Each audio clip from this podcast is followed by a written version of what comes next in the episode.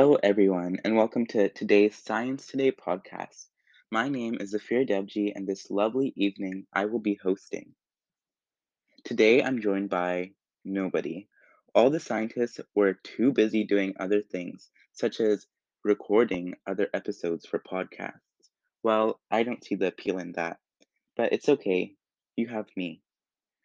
Today I'll be talking about food, but you might not be too hungry by the end of this episode, because we will be talking about isotopes, specifically radioisotopes, and how they help preserve food. But before we do all of that, you're probably wondering what an isotope is. Well, a radioisotope is a nuclide that has an excess amount of nuclear energy, which makes it unstable. What the nuclide does is emit radiation to become stable. The process to become stable is called a half-life. A half-life takes a certain amount of time depending on the radioisotope. So it can take from as little as a few hours to as long as a few hundred years. The isotopes that I will be talking about today are cobalt-60 and cesium-137. Both emit something called gamma rays. There are different types of rays that radioisotopes emit, such as gamma rays, beta rays, and alpha rays.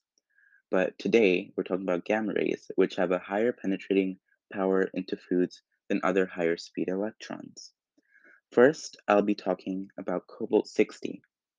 What it does is emit gamma rays that lead to ruptures of chemical bonds in their interactions with the matter of living organisms. These living organisms can be things as produce such as vegetables, fruits, and things like that. The phenomenon allows an effective and reliable elimination of bacteria, fungi, and parasites in food. Next, we're talking about the second radioisotope, which is cesium-137, which does something called irradiation. Irradiation is the exposure to radiation, just like a gamma ray.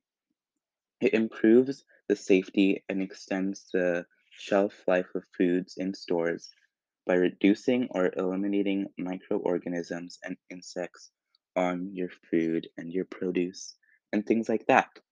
Both these radioisotopes help us keep food for longer and help them not get spoiled so fast.